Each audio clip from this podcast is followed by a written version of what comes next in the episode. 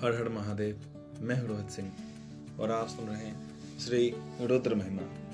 इस बार मैं आप सभी को रुद्राज के बारे में बताने वाला किस अंग पर कितने रुद्राक्ष धारण करें रुद्राक्ष का जो महत्व है, वो देवी भागवत पुराण में पूरा भरा पड़ा हुआ है। ग्यारहवें स्कंद में पूरी रुद्राज की महिमा विस्तार से बताई हुई है। कई सारे अध्याय सूत्र बनाए पहले से ही हैं तो आप वहाँ से पढ़ सकते हैं। और यहाँ मैं आपको बताने वाला हूँ कि संघ पर कितने उदास धारण करें।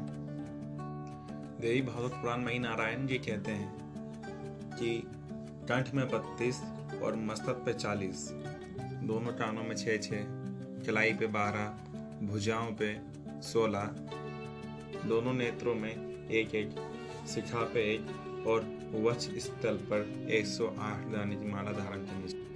जो इस तरह से रुद्राक्ष अपने शरीर धारण करता है, वो साक्षात नीलकंठ ही है। उसके अगले अध्याय में ही, जहाँ पे भगत भाग, श्रीमद भागवत देवी पुराण में नारायण जी नहीं पाते उसके आगे नारायण जी और कहते हैं। इसमें आप महत्व बताते हैं और कई सारी चीज़ें। फिर शिव जी भी कहते हैं। शिव जी कहते हैं, हे उत्तम गिजो,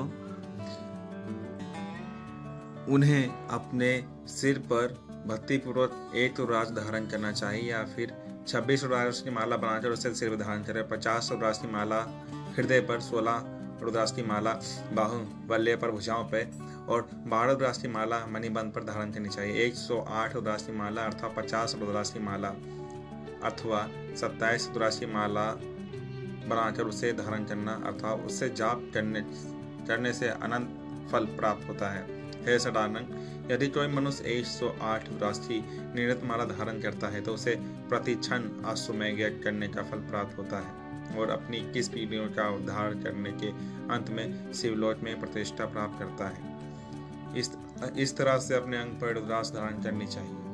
हर हर महादेव।